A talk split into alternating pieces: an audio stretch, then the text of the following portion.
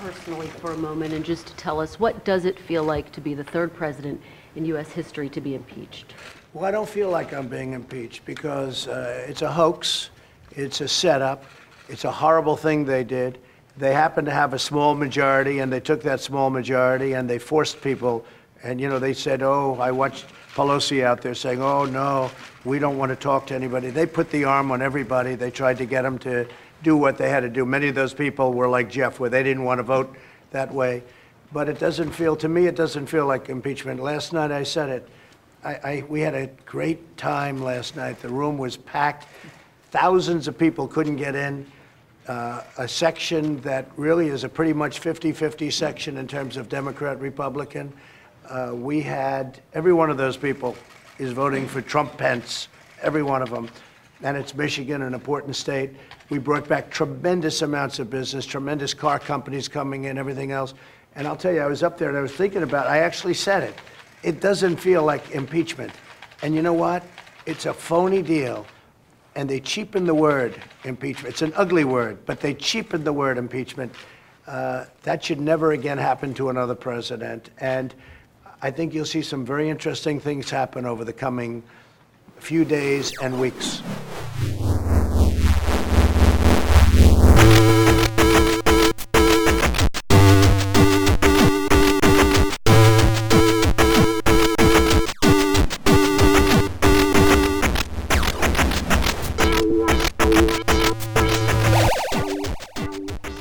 Hey y'all, this is Chris Roth here with Bushido Squirrel with your weekly knock activism wrap up. Today we're going to be clarifying a couple of things from last week, and then we'll be talking about the momentous uh, Martin v. Boise decision from the Supreme Court, a bizarre and tactless interruption of a con- local congressman's Armenian genocide recognition event, the ramping up of the LA County District Attorney race, and a quick note about People's Action and the presidential primaries. Uh, but first, how's it going, Bushido? Uh, it's going pretty well. You know, like yesterday was a surprisingly quiet news day. Like nothing of note or interest really happened.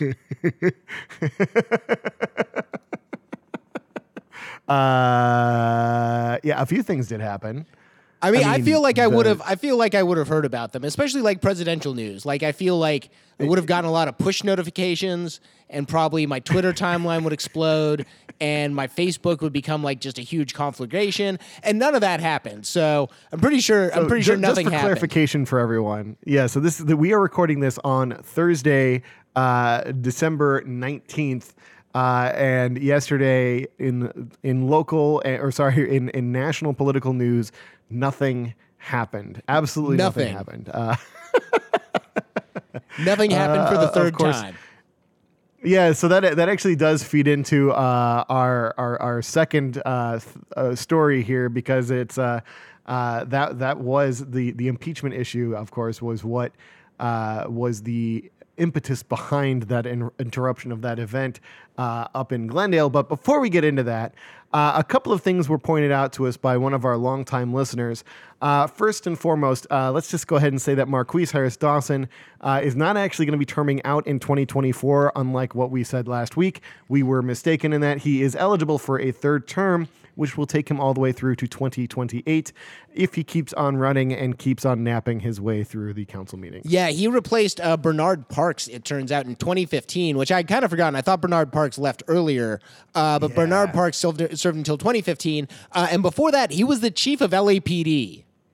And Oh, fun. yeah, that just angers and depresses me. But also, you know, another good opportunity for us to move farther and farther away from like the literal police state that we have in, in City Hall.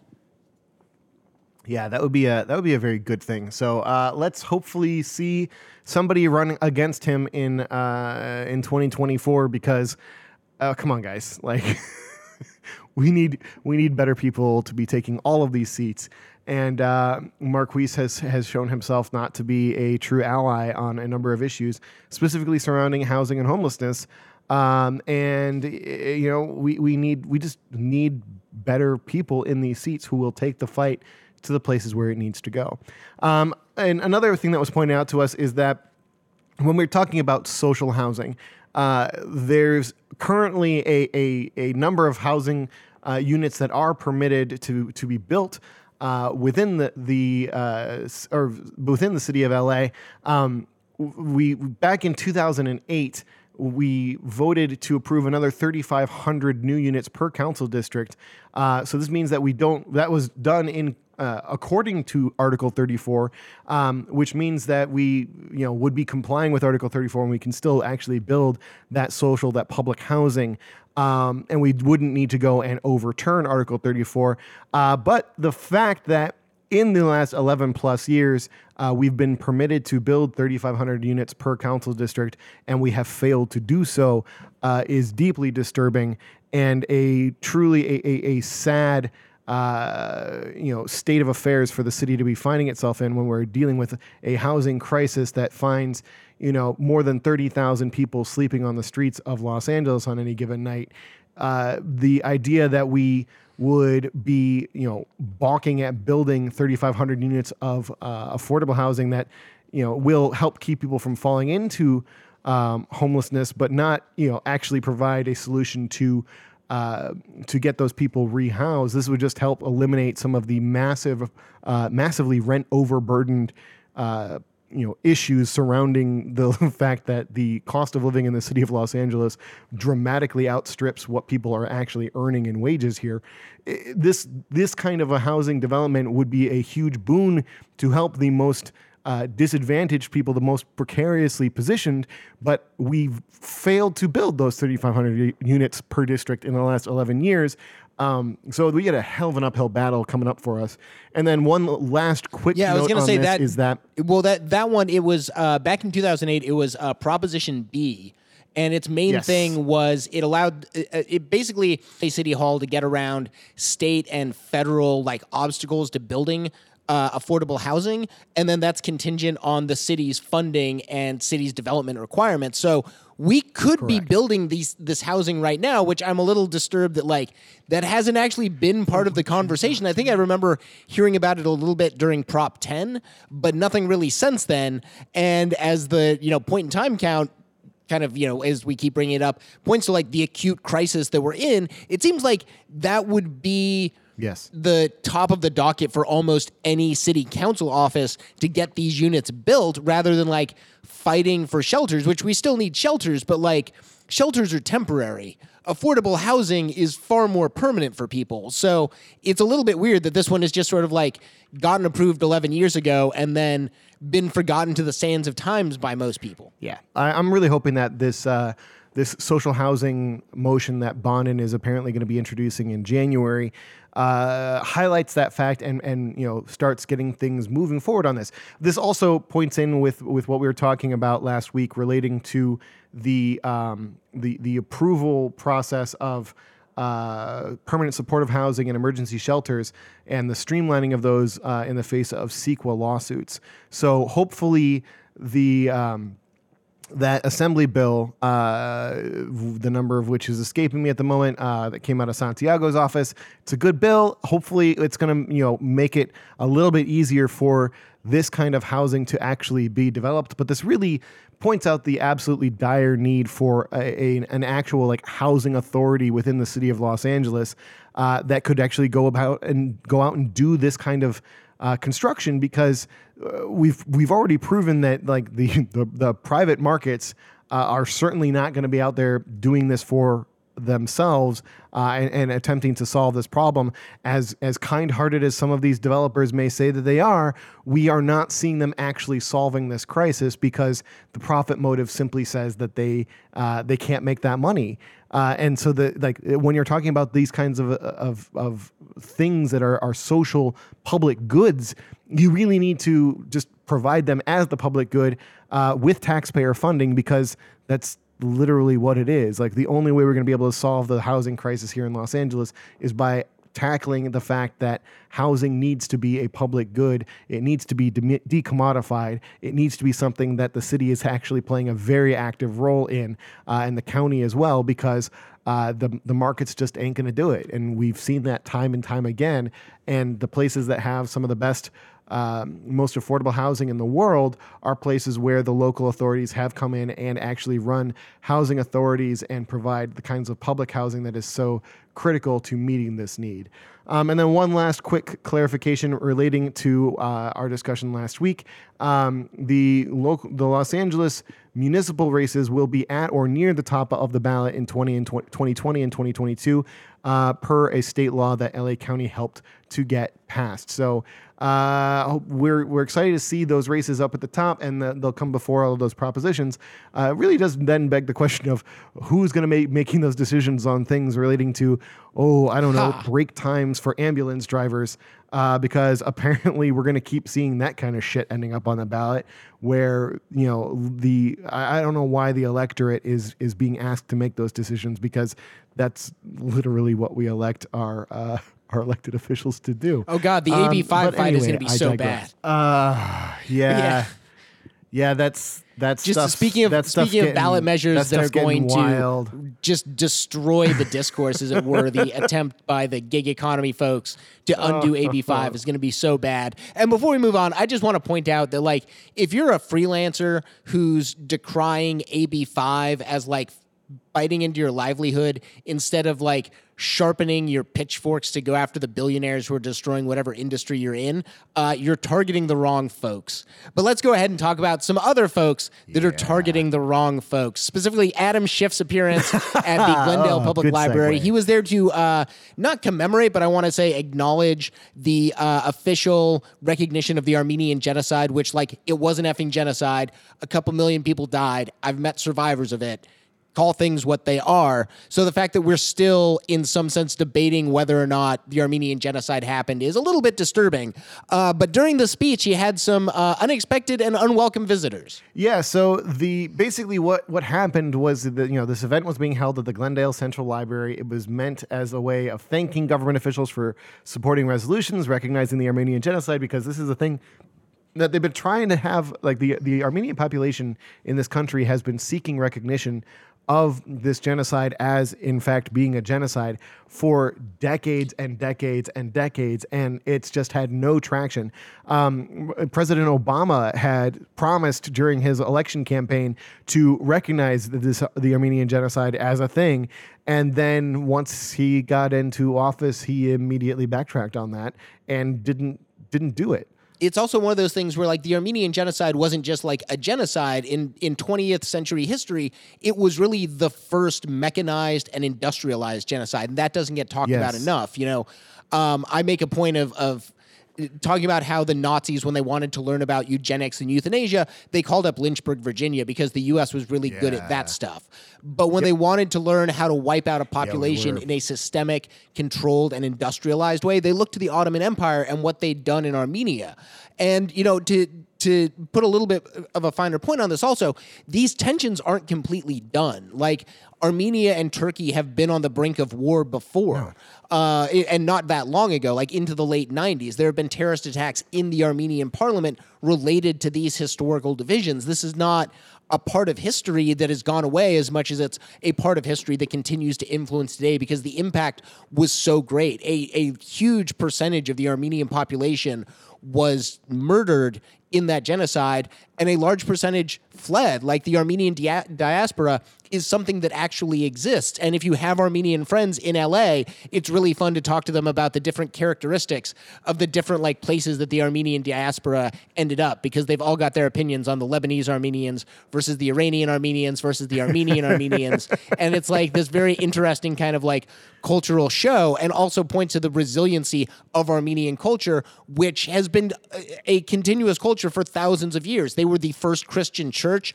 Armenian is still spoken in It is an incredibly ancient language. Like, there's a lot of things to be um, I guess, sad and depressed about and kind of horrified by, but also there's a lot of resiliency and hope uh, that you can find when you when you dig into this history, and it really speaks very well to the people who are the family members of survivors, people who survived. That so many of them have been able to take their culture with them all over the world and keep it thriving. Yeah, and on that note, the the city of Los Angeles, specific, oh, well, the the area, the Los Angeles metropolitan area, is, I believe, the largest concentration, uh, or is home to the largest concentration of the Armenian diaspora in the world. And specifically in the area around uh, Glendale and Burbank, uh, there's a huge enclave of Armenians uh, Armenian Americans who have who have made this part of Southern California their home, and to that effect, uh, there you know this is why this is it makes perfect sense for uh, Adam Schiff to have been one of the co-sponsors of the resolution and to have been a champion for this issue in Congress. Um, and it also makes sense for why they would have an event like this. But of course, uh, some Trump supporters basically decided that hey, this is a, a an event that we are aware of where Adam Schiff will be uh, publicly available, uh, and we're and they were upset because of the fact that Schiff had been chairing the uh, Judiciary uh, Committee that was making a determination as to. Uh, or wait, sorry, the was it's the Intelligence Committee rather uh, that was making the determination about the preliminary steps of the impeachment uh, of President Trump. So they decided to take their frustrations with Schiff uh, to this wholly inappropriate location uh, to denounce him uh, for his actions on impeachment in front of you know, we're talking like octogenarians and all of these people who have gathered uh, at the Glendale Central Library in in uh, in a ceremony to, to, recognize the efforts of uh, Schiff and others for their support uh, of getting this resolution through. So it's just absolutely no. It baffling. makes a lot of sense when you take into account Trump's friendship with Erdogan and his attempts to build those bridges because Trump Oh, himself well, tried to stop the Senate from taking this up. Do they I mean, they, that they deep? really do. I mean, A, he's got some business interest there, but B, I think he also just likes a fellow strongman. That's true.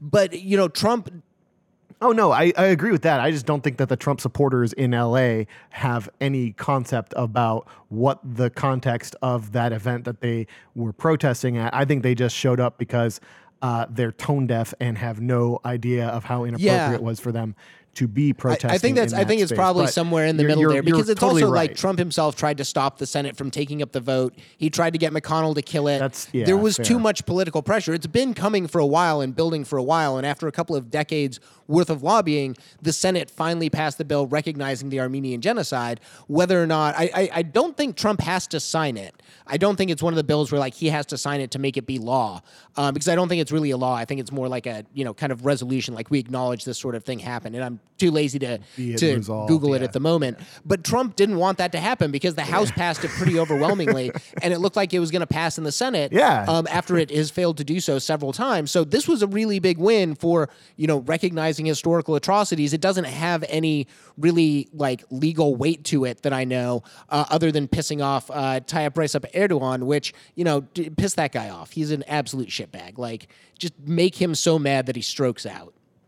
it's all a mess, and it's just, yeah, man. The the the way that that Trump supporters act in these kinds of situations is just Civil War absolutely 2.0 bizarre, oh is really gonna suck. I don't get it, but Yeah, no, it's it's something that we're going to keep seeing more of, especially you know with the thing that didn't happen yesterday. Uh, people are just going to get more apoplectic and mad and be pushing for more ridiculous actions on behalf of the Trump administration. Speaking of be, of ridiculous actions that the Trump administration is taking on, uh, they've appointed a new homelessness czar that we have talked about a couple of times, uh, Marbut, and he is uh, a guy who runs shelters in Texas, I believe, um, that all have a very moralizing, like sobriety first kind of like take to them. You know, basically he does the things that we know don't work. Fun. The But things that work. In a stunning rebuke to the people who wanted to see Mo- Martin v. Boise overturned, the Supreme Court decided to not take the case. This is despite amicus briefs filed by several major cities and counties, including LA City and County. Uh, and it kind of came as a surprise to me because of the Supreme Court's very right leanings. But let's talk about Martin v. Boise and what's come out of that in the last week. And we also have some like really sad and poignant news uh, that also kind of follows along with that. But let's let's dig Yeah. into the details. Yeah, this was a big one. So, um, just for a little bit of background on this, the this is you know the the Martin v. Boise decision was made by the Ninth Circuit Court in 2018. Uh, it's regarding specifically the criminalization of sleeping on the streets. The phrasing that's at the core of Martin v. Boise ruling uh, that's at issue here is quote as long as there is no option of sleeping indoors, the government cannot criminalize indigent, homeless people for sleeping outdoors on public property on the false premise that they had a choice in the matter. End quote. So, um, for a little bit more context on this, Judge Marsha Berzon, who eh, you know was in the ruling, I, I forget if she was the only judge uh, or what, but she basically she cited a 1962 decision in Robinson v. California, which had struck down part of a state law that had uh, quote made the status of narcotic addiction a criminal offense end quote. And what was done here is that judge was the judge was extending that principle uh, from uh, narcotic addiction to the state of homelessness, saying quote just as the state may not criminalize the state of being homeless in a public place, the state may not criminalize conduct that is an unavoidable consequence of being homeless, namely city, sitting, lying, or sleeping on the streets. End quote. So this is hugely important in the ongoing fight for the rights of our unhoused neighbors here in Los Angeles and across the whole Western United States. Specifically, the Ninth Circuit covers California, Arizona, Nevada, Idaho, Montana, Washington, and Oregon. So we've got like um, a big old stretch of the western uh, United States. Oh, and also uh, Alaska and Hawaii. Uh, sorry for forgetting those two. The non-contiguous states there's don't bunch count. Of people out there. they do count as very western though because they're all to the west of us here in California. Um, anyway, so what's bizarre here is that on the same day that the court declined to hear this challenge to the Boise decision, uh, City Lab, which uh, uh, coincidentally was just bought by uh, Michael Bloomberg, uh, 2020 presidential hopeful for the Democratic Party, who uh, then immediately fired what like half of their staff. Yep. Um, City Lab was reporting that Housing Secretary Ben Carson uh, had met with local officials in Houston and that he visited an emergency shelter uh, and was slated to tour a former Harris County jail facility as part of the Trump administration's new, very much hands on approach to dealing with homelessness. So, there's a lot going on here. Um, but one of the people who was uh, a, a very invested in this decision and whether or not uh, the Supreme Court was going to be taking up the ruling to to hear these arguments was LA County Supervisor Mark Ridley Thomas. Um, yeah, he was not happy about what Oh my happened. God, his statement Um, was so the bad. One who cast it was so bad and disingenuous and Yeah, bullshit. gonna and him there. claiming like, "Oh, all we were looking for with filing the brief was clarity," and it's like, the clarity is put a roof over Yeah, everyone's fucking head, Mark. Th- that's the clarity. Yeah, it's. so it's worth pointing out that he was the deciding vote on the board of supervisors. We, you know, we had two, uh, two folks locked up. Uh, Hilda Solis and Sheila Kuehl were um, both very much against filing the amicus brief, amicus brief rather. Um, and you know, Janice Hahn and uh, Barger were the two who were uh, in support of filing this brief, and Ridley Thomas was the one who got to make the decision. And the, the, the day that they made the decision to file this, this amicus brief was a marathon session in the Board of Supervisors. And like 90 something percent of the people who came out to speak on that issue, on that motion, to say, you know, to voice their opinion about whether or not the county should be filing an amicus brief trying to get Martin v. Boise overturned. The very much overwhelming majority of the people who were there uh, were there to oppose it with a clear, uh, you know, one one exception of of note uh, is Kathryn Barger's personal, uh, you know, guru on all of this sh- shit. Oh, Uh, God. i- you know, Dr. him. Drew.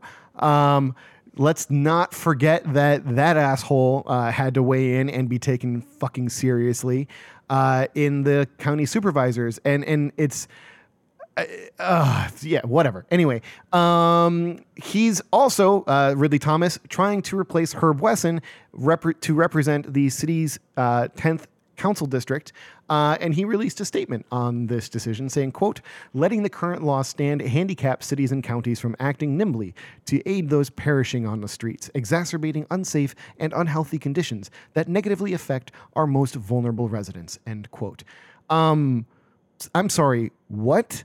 It just says you can't criminalize being homeless. Because remember, he wants the obligation to shelter to happen. Like he thinks that's the way to solve this, and it's going to be interesting going into the CD10 race because him, uh, you know, he's trying to step into CD10 while Herb Wesson is trying to step into his seat. Herb Wesson's first campaign ad was about Herb going to Skid Row to try and find his stepson who who Yeah. lives on Skid Row uh, to invite him over for Thanksgiving dinner. Something that Herb apparently does every year, but this is like the first year that he's filmed it for a campaign ad. But I think it's a very interesting take between the two of them that they're attempting to swap seats and taking exact opposite lines on how they want to deal with the the housing crisis and what they want to do about the 60,000 people who live on the streets of Los Angeles County. Now it's also interesting because Herb Wesson was pretty unhappy with uh, Mike Feuer, as was most of council, because Mike Feuer did not need to seek council's Yeah. approval to file his amicus brief. So let's talk about what Feuer's reaction was to this, Yep. because like he caught some holy hell from pretty much everyone on city council, and I think it was a combination of folks who so. authentically believe that, that that filing the amicus brief and overturning Martin v. Boise would be the wrong position, and people who just wanted to stay out of it because it is a political landmine. Yeah, so uh, like you said, Mike Feuer, who, by the way, is a, probably a mayoral candidate uh, when Garcetti terms out here, because uh, it's mean- worth remembering that everybody here has some kind of a political, you know, ambition that they're trying. I, I just got to say, you know, I I, I Yeah. find Feuer's chances to be like slim to none, but I also encourage him to run just because it's going to waste a bunch of rich people's money, and I am just always in favor of that. Fair enough. Uh, I would love to see him just get completely dragged because he is so far to the right of the popular opinion um, in LA County and has no no capacity to understand what it is. that Me and Jack needs to be Humphreville are going to form an apparently. unholy alliance Um, to oppose Mike Feuer. Oh, I'd love to see that. Uh, so he had actually questioned uh, whether the city must have shelter available for all 36,000 Yes. Homeless people, quote, before taking enforcement action against a single unsheltered individual who refuses an available shelter bed in one of the city's regional shelters, just because shelters at the opposite end of the city are full, end quote. You asshole. Those shelters are so suck. bad. They are dangerous places. They are in the one in uh, in Hollywood uh, that was set up at an old library. Apparently, smells of fucking sewage all the time. It's a women's shelter that they set up in Hollywood. That was you know a- an emergency shelter that was put into place. People don't want to go there because they feel like they're getting sick because they're inhaling these fucking fumes from these backed up sewers and toilets and everything else that were not properly mitigated before turning it into a place that is supposed to be habitable. The solution that we have on hand in the city of Los Angeles, the type of infrastructure that we have built and failed to maintain, is utterly inadequate for the job. So, yes, until we have housing for all 36,000 people, don't fucking arrest people for being on the streets because we've got nowhere else for them to go. Fuck you, Mike yeah, Feuer. it's. I, I think it, it, this is a lot of folks showing their whole asses over what they would do with homelessness if they had the power. Yes, very But it's so. also scary because apparently Donald Trump is preparing an executive order where he's going to free up federal resources to give to that's- uh, that's- police departments so that they can ramp up enforcement. And that's one thing that like seems frightening because you know the money would ostensibly have to go through the LA board, uh, the LA Police Commission. I would imagine it might have to go through City Council as well. But knowing that there are people sitting on the dais that want more enforcement resources and want to privilege enforcement before shelter, before housing people, means that we have people ready, willing, and able to accept that kind of line and narrative from the Trump administration, which we tend to think of Yeah. LA City and LA County as progressive, and I would argue like LA County's board is, you know, a pretty progressive body, you know, within reason. They a whole, still are caught up in this debate where the more reactionary side is getting to set uh, the the agenda for us. You know, when we're having debates over housing, when we're having debates over what to do about people living in encampments, we're not arguing from the side of compassion. Like that's generally the less politically powerful side. That's the less powerful side in the narrative when it totally shouldn't be. And it, it just sort of goes to show that for a lot of folks in power in LA, it's easier to scapegoat folks. It's easier to say, hey, we called LAPD, they showed up, and now the encampment's gone, we've made progress, without ever following up with, well, what happened to those people? Yeah, and and them. They shuffled them with with away. Trump's new Like, homelessness are that guy really be- believes that you should have to be sober before you get a house. You know, at the at the the uh, shelter that he runs in uh, Houston, I believe.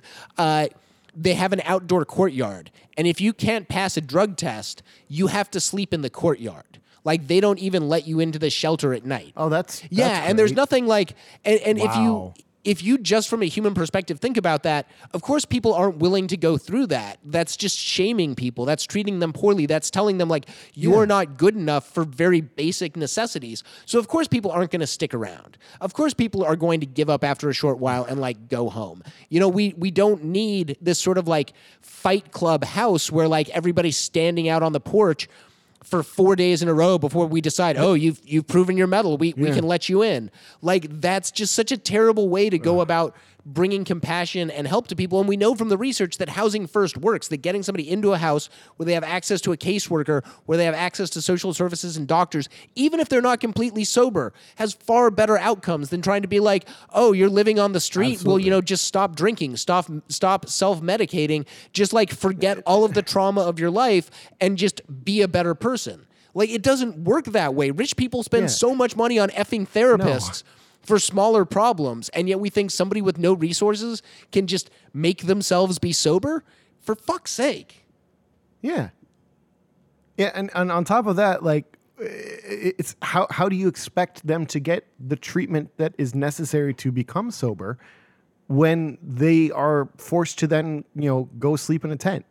Like what how how does this I it just No, it- it takes me back to- to think that this is a this is actually a path that people. It takes me back to work. the the time I spent at Occupy Ice because like I was sleeping on the streets out there. That's how you do one of those Occupy events, and Yeah.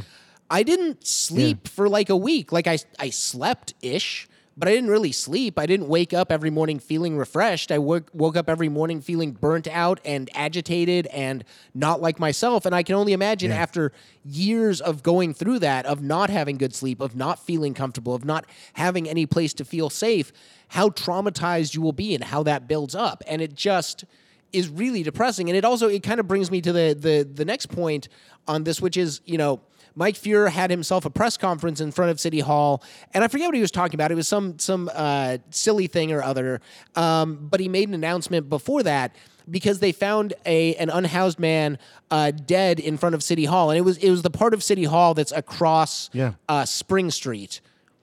It's across. There's a there's Yeah. a sky bridge that runs across Main across Street, Main thank you. Street. Uh, so there's a sky bridge that connects. Um, it's the city hall proper, like the old, uh, the old iconic uh, city hall building with the with the observation deck. There's a sky bridge that goes across to a a building that I believe is from the '60s, um, and there's a whole bunch of like these weird sloped uh, brick uh, planters and whatnot. And it's been the site of a, a number of homeless individuals camping out there um, because there's nowhere else to go. And also, the city does provide some Yeah, level they of put services. showers in They've there. got. Um, I forget if Yeah. it's Lava Mae or who, but yeah, yeah. So somebody comes by and does um, a weekly or twice a week shower, uh, mobile showers set up in front of City Hall, uh, which means that you can actually get some services there, which is is is is good. Um, but they found a, a an unhoused man uh, in his mid fifties uh, who had apparently died sometime during the night. Uh, he was found by maintenance workers at 7:40 in the morning and pronounced dead at 7:50. Um, and yeah, this this this all happened right on, literally on the steps of City Hall as you're going in. Um, uh, Garcetti released a written statement on the death saying, quote, My heart breaks for the man who passed away, and it should outrage all of us that anyone dies unhoused and alone in Los Angeles. Nothing drives that point home more clearly than discovering that tragedy in front of City Hall, end quote. Um, but let me actually pull up uh, Mike Feuer's statement on this. I want to acknowledge at the outset a 50 year, 54 year old homeless man died downstairs last night. Uh, he was someone's son. He might have been somebody's dad or somebody's brother. I, I don't know. Uh, but I do know that he died alone downstairs. And if there is any truth to statistics, he he is not alone. Last night, two other homeless people probably died on our streets, each of whom at one point was a young child full of promise. Uh, As a city, we need to do better than this.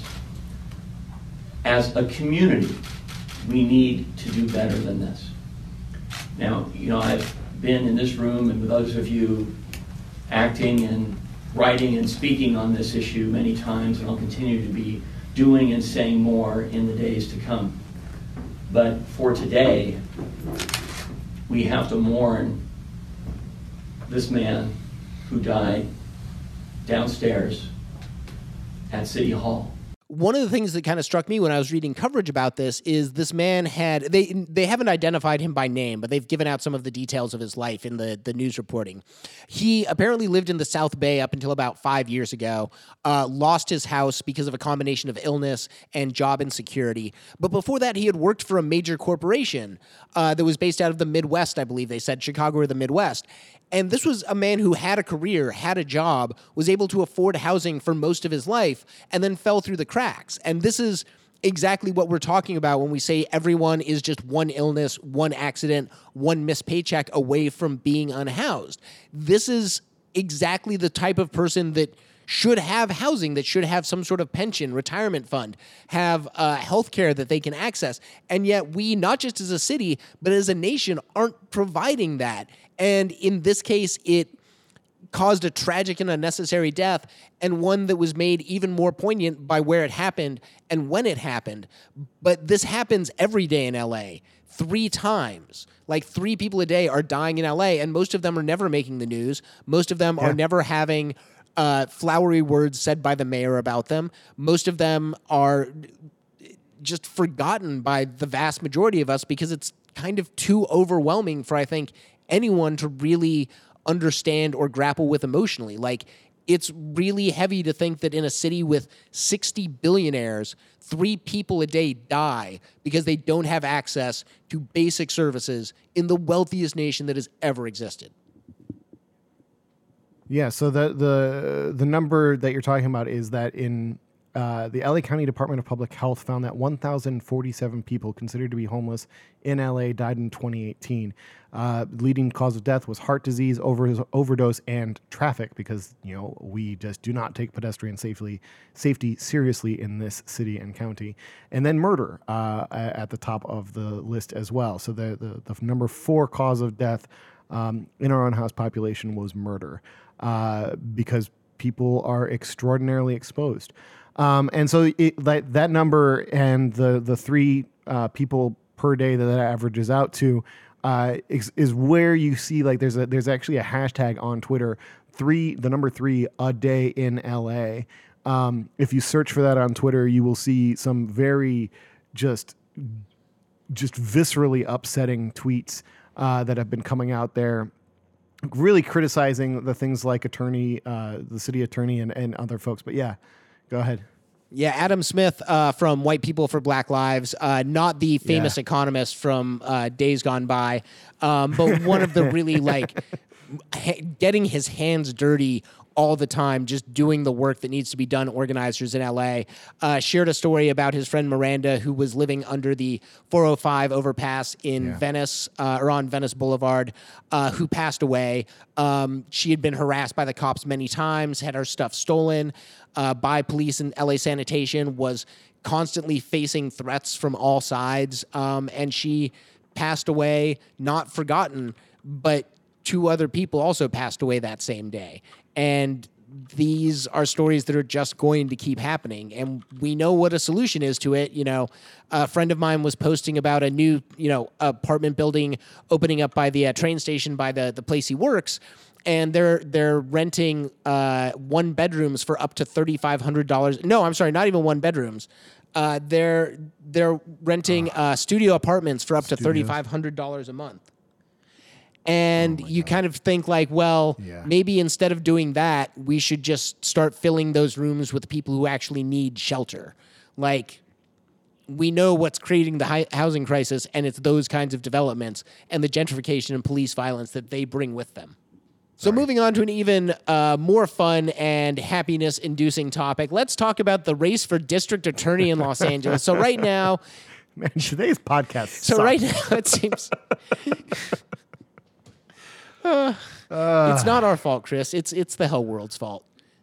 But I know, I so right now there are three main contenders for LA's uh, district attorney office. Uh, our incumbent Jackie Lacey, uh, San Francisco's former uh, district attorney uh, George Gascon, and then Rachel Rossi, a former uh, public defender who was at. Uh, she was a public defender in the county of Los Angeles, and alternate public defender, which they represent people who are uh, who can't be represented by uh, the regular public defender's office uh, because of conflicts of interest. Like often, if two inmates get into a fight and somebody's being defended, and the the victim is being represented or was represented by the public defender's office, that it has to go to the alternate public defender's office. So they're basically like the public defender's office, but when the public defender's office can't do the job for various legal reasons. Uh, and then she was also a federal public defender. So she's running under the banner of being a public defender, which is pretty cool that we're seeing public defenders running for these offices and getting a lot of press. Uh, however, George Gascon apparently sees that as a bit of a threat. Yeah, so his campaign has actually filed a challenge to Rachel Rossi's ballot designation on the March presidential primary ballot. So she, as you said, filed listing her occupation as quote a federal public defender. Um, and so there, you know, when there is a challenge that is brought by one campaign against another, it means that they've got to go sit in front of a judge and explain themselves. This is one of the reasons why, for instance, in like in the city council race for CD twelve last cycle, uh, there was somebody who had been from uh, the the ethics uh, commission, and they were not allowed to keep themselves on the ballot because there was a, a pledge that they had signed. Uh, that said that they wouldn't, you know, seek office, and eh, you know the that kind of a legal challenge stops people from being able to be on the ballot. It's a way that it's a it's a tactic that is used by some campaigns to try to uh, you know cull the herd as it were when there is a challenging race going on. And right now it is clearly established that Jackie Lacey is trying to push herself as a progressive. Um, George Gascon is coming in and saying like no I'm actually the one who is the more progressive candidate. You should vote for me. And then Rachel Rossi with her position as a former public defender is like no actually when it comes to like talking about real you know criminal justice reform I'm the candidate that knows what the fuck is going on uh, to paraphrase because I haven't actually read her statements on this and I'm just putting No, she has. She was. She actually did a, a great interview on uh, Take Two about her race, or no, I'm sorry, with on Press Oh, Play nice. with Madeleine Brand on. Uh, uh, KBCC, and she's really staking out like her ground as the true progressive in this race, um, and it's Hell it's very like it's and it's heartening to see that. And I think it was funny that Ace posted, uh, you know, it's amazing that being a public defender is now seen as such a badass thing that it's a threat to be listed as a public defender on a ballot because we've gotten away from the very law Yeah. and order. Like prosecutors are the good guys, public defenders are just shady folks about trying to to let.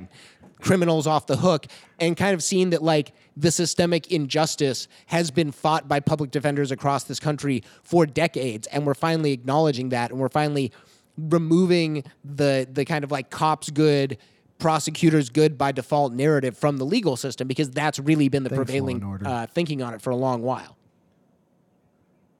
Yeah, speaking of which, uh, our usual plug for citations needed uh, can be inserted here because this is a topic that they talk about all the time because uh, law and order and the public discourse on this kind of shit, um, specifically on like forensic evidence and everything else, has really just done a massive disservice to our, our, our criminal legal system um, and and you know increased the uh, just the rampant um, mass incarceration of uh, specifically br- black and brown folks, uh, specifically men.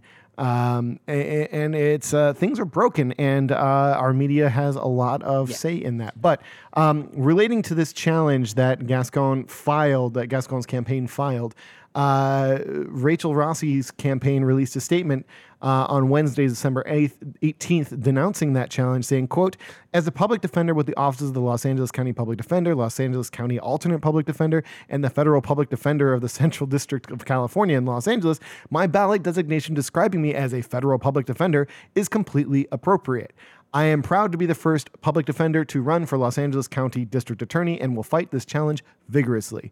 Uh, end quote. So, uh, yeah, no, she's definitely very much qualified to say that she is a federal public defender because um, she she she was. I don't understand what the hell Gascon's campaign is is trying to do here, other than uh, play a cynical um, political ploy to try to uh, thin the race out so that he can be the uh, more progressive challenger against Yeah, Jackie and- Lacey. Which on December 10th, sh- he made a massive inroad in securing that position for himself uh, when the Los Angeles County Democrats endorsed him. Uh, at, who is, you know, by the way, the, the former district attorney from San Francisco over our incumbent Jackie Lacey it's kind of fun here because Lacey's campaign has spent the last several months trying to build up this kind of a narrative that she is actually a quote unquote progressive prosecutor. Um, but they shot themselves in the foot just days before the LA County Dems held their endorsement interviews uh, for this race because she held a fundraiser organized by a firm with ties to President Trump's reelection campaign, which, um, of course, she did. Why, why would she Ha. not do that? But she, it, it, it really does not fit with the narrative that she and her campaign are trying to put out there that she's some kind of reformer, um, which, uh, folks, the, the, the numbers speak for themselves. We've had what almost 600 people have been shot and killed by LAPD and by the LA County Sheriff's Department, and there has been what a single a single prosecution in the Not even to mention the whole Ed Buck fiasco, or like the fact that she just Oh, yeah. did Oh, nothing God, for yeah. her entire time in office about a guy who was literally murdering people, uh, and it took the federal government to like Yeah. sweep in and finally like charge him with stuff. And even once he was charged by the feds, she still couldn't figure out any way to like charge Ed Buck in L.A. County, and then like blamed the the technicians on the scene for like spoiling the evidence and Yeah. It just it's so weak sauce. Like it's just such absolute ridiculousness that she's still trying to sell that line. Uh, but she's been picking up some endorsements anyways uh, but probably not endorsements that like are gonna make Yeah, you want to vote for her. Yeah, so uh, thank you, Adam Schiff, for uh, standing behind Jackie Lacey and showing us that uh, you're actually not that good at much of any of your things, um, despite you shouting at Trump all the time. So uh, thanks for sh- sh- shouting at Trump, but also, uh, dude, get out. We we we can do better. Um, Senator Dianne Feinstein, same for you. Um, and uh, our, of course, our boy Mayor Eric Garcetti uh, has uh, come forward to endorse Jackie Lacey in her run for office because he has no spine. Um, and then four out of the five members of the LA County Board of Supervisors have also stood behind her, as well as the unions that represent the rank and file people uh, who make up the Los Angeles police officers and county sheriff's deputies, because they are the best people to be deciding who it is that is at the head of the uh, department that then prosecutes all the folks that they either arrest um, or prosecutes them uh, when they decide to shoot people.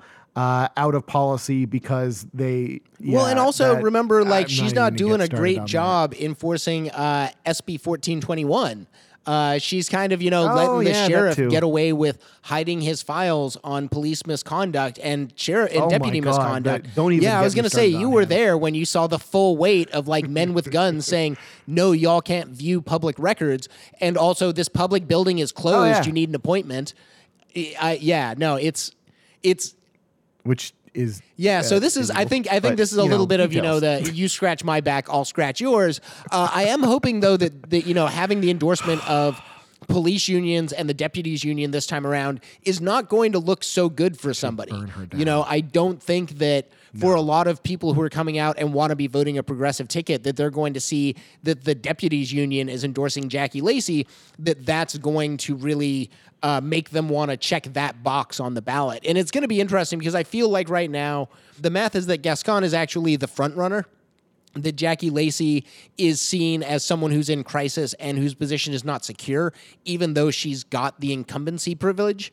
Uh, at the same time, I don't think a lot of people know Rachel Rossi, and it's going to be a real uphill struggle to get people to know her name and to know that she's running and that we've got an actual progressive option in this race. But you know, I, it, when it comes to the the lawsuit that Gascon filed, you know, politics is war by other means. So I don't hold it against him too much. It is a bit of a dick move, um, but I also think it's one that's probably going to fail. And I think it also shows his whole ass. Like he wouldn't be doing this if Chesa Boudin hadn't scared him. You know, if he hadn't seen that tactic of being a public defender work and win a seat for district attorney very recently, he would not, you know, see that as a threat to his ascendancy to this office. So um, I feel like we're going to get Lacey replaced. I'm not sure who it's going to be, but I really don't think that Jackie Lacey uh, is is in a really healthy political position at the moment. But you know, again, we're gonna have to see. It's gonna be a wild and crazy year in 2020. I don't want to diminish any of the criminal justice reform that he pushed for in San Francisco because um, apparently it struck a nerve with some of the folks Oh, there yeah. who, for some fucking reason, have decided to weigh in on the LA County District Attorney Office uh, race. And uh, that is San Francisco Mayor London Breed. Um, who really just does not like Gascon. Uh, she and San Francisco's longtime city attorney Dennis Herrera have both endorsed Jackie Lacey. um, so, uh, It's so weird. if nothing else, the fact that they're pissed off about him challenging Lacey leads me to say, okay, you know what? Worst case scenario, if we get Gascon, like it's probably not going to be that bad. But I am really excited by what it is that Rachel Rossi's campaign uh, has to offer, and I really want to see how this moves Yeah. forward in 2020. And now let's go Yeah. ahead. So, and kick it over to uh, speaking of 2020, uh, as we've mentioned several times on this podcast, uh, Ground Game Los Angeles is a member organization of People's Action, which is a national organizing structure. We have about 40 uh, membership organizations across this country, large and small, representing more than a million members. Uh, People's Action has decided who they're endorsing, and you're never going to believe they're endorsing Mayor Pete. No, I'm kidding. They're we're, People's Action is full throatedly endorsing Bernie Sanders. I know you're you're kind of wondering, and we're not going to talk about this now, but what Ground Game's going to do. Stay tuned. There will be an announcement on that coming shortly. And you know, Michael Bloomberg, we're we're really excited to see you in the race. So uh, George Goehl, who is the national director for People's Action, uh, sent out an email uh, with a statement in it saying. Uh, quote, this wasn't a decision we made lightly. We have a deep commitment to democracy, and we stuck to that commitment, designing an endorsement process that was a vehicle for the multiracial working class to make its voice heard. Uh, after a year and a half of forums, gatherings, and other conversations with the candidates, the choice was clear. Elizabeth Warren and Julian Castro both got votes, but Bernie Sanders won the final endorsement vote with a whopping 73% of the vote. End quote. So Goehl pointed out to reporters that the linchpin of this endorsement process really was the rollout of Bernie's housing plan, which very closely resembles People's Action's own Homes Guarantee and calls for implementing national rent control, building nearly 10 million affordable homes, and near and dear to my own heart, investing an additional $400 billion to build 2 million mixed income social housing units across the country to be administered by the National Affordable He, Housing he also ranked the highest in our Green New Deal cohort with People's Action that I've been doing some work with. So he came in number one.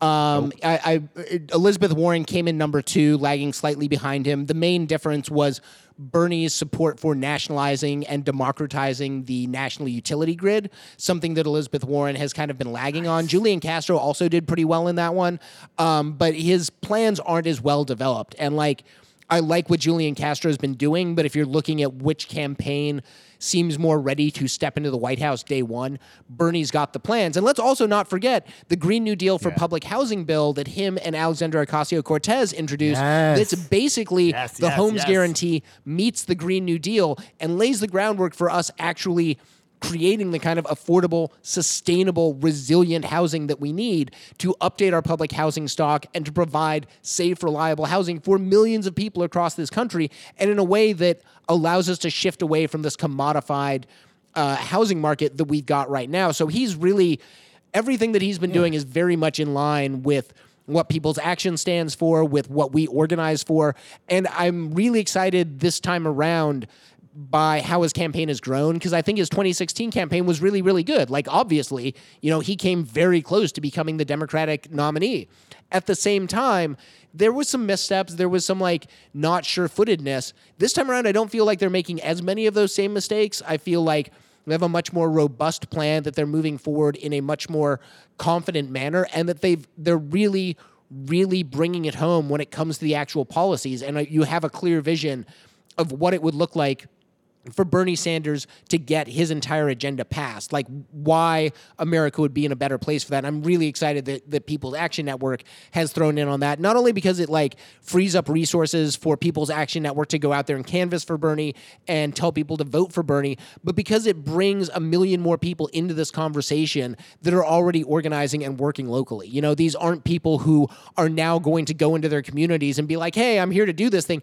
These are people who are already in their communities organizing. And these are people who've already built that trust and built that power, and now they get to leverage all of that work that they've done to win the White House. And that is so absolutely exciting to me. And the idea that we can be a part of that movement and that we are a part of that movement uh, kind of astonishes me. So if you want to be a part of that movement too, before we get to pickups, remember we do ground game meetings every week. And if you want to get in on this action, it's always open door and anyone can walk in and get to work. Absolutely. So uh, another thing that, that is worth pointing out here is that this endorsement from People's Action is coming hot on the heels of Sanders winning the support of the Center for Popular Democracy, which is a group that uh, a left wing group that counts six hundred thousand folks as their members. Uh, so together, It also does dope work. Yes, they do. And so these two endorsements represent around one and a half million supporters who are going to, or million members who are uh, very much all going to be voting for Bernie. I am sure because this, you know, as you just so eloquently put it, like he's the one that is enabling people who are doing the work to get this these levers of power in our hands. Like this is how things get changed, and it's you know his whole "not me, us" slogan is just so emblematic of exactly what is going on and how things are going to need to be meaningfully changed in order for us to really, you know, save the future and not die in the complete hell world that uh, global climate change is threatening upon us. Yeah, my my you know desire for accelerationism is is tamped down a little bit more every time Bernie picks up a win like this. So that's really exciting news. Like I said at the top of the segment, uh, stay tuned to Ground Game. We will be making our own announcement about who we're going to be endorsing. Uh, we've got some really exciting stuff coming up this weekend. Um, I'm going to kind of jump into the top of pickups, and uh, Bernie is coming to uh, LA on uh, Saturday. Uh, he is going to be doing a small forum meeting community leaders from public housing that work with Power and Ground Game Los Angeles. It's not an open to the public event, but keep an eye out for some media coming out of it uh, that we're going to be producing and Yeah. talking about our commitment to social housing and public housing and the people who live there and the people who rely on that for stability and also making sure that Bernie understands what exactly it is that he's fighting for and what and who it is that he's fighting for. Um, what else do we have going on this week, Chris? Well, so uh, Los Angeles Tenants Union is actually not going to be having any meetings for the next week and a half uh, through uh, Monday this coming week until New Year's. Um, the Black Lives Matter vigil, I don't know if they're going to be having it on Christmas Day. It's possible, um, but I, I'm, I'm not 100% sure on that one. So uh, cannot comment. And I am also sure that Ground Game is not going to be Yeah, I'm pretty meeting, sure. uh, yeah, I'm pretty sure we're not getting together on December 26th. Um, you know, eh, we we tend to we tend to celebrate rather heartily, so I can imagine that there's not going to be Yes. a lot of folks wanting to get together and organize. But we'll be back the week after that, uh, going strong into the new year. Absolutely. Uh, so yeah, uh, and uh, on a similar note, we're probably going to be taking uh, next week off on the podcast. Maybe I don't know. Actually, I'll, I'll be back in town on Friday, so we might record. Um, uh, We'll see if we'll, a see if nothing happens one. again. I mean, if nothing happens again, we've got a whole bunch of shit in the backlog that we can absolutely uh, rant and rave about. So who knows? Maybe there'll be a podcast next week. No promises.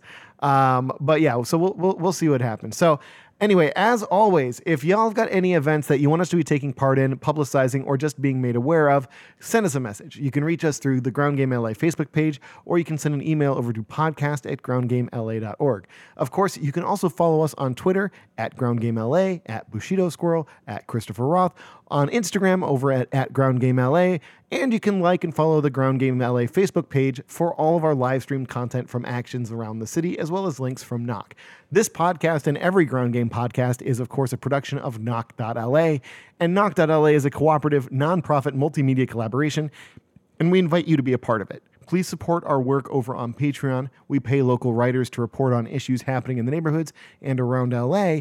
So your support goes directly to funding the work of shining a light into the spaces that the establishment figures want to keep shrouded from view. We also invite you to contribute your own work on Knock.la. We are in this together and your voice matters. If you'd like to read the sources that we are citing or quoting for yourself, check out the list of articles cited in the episode description on SoundCloud, Apple Podcast, or wherever you're listening to us rant and rave about local politics. Thanks a bunch for listening. You know, as a as a a throwback to the uh, endorsement from People's Action, never lose your sense of outrage. Come hit us up, get organized, stay organized. We're gonna win, folks.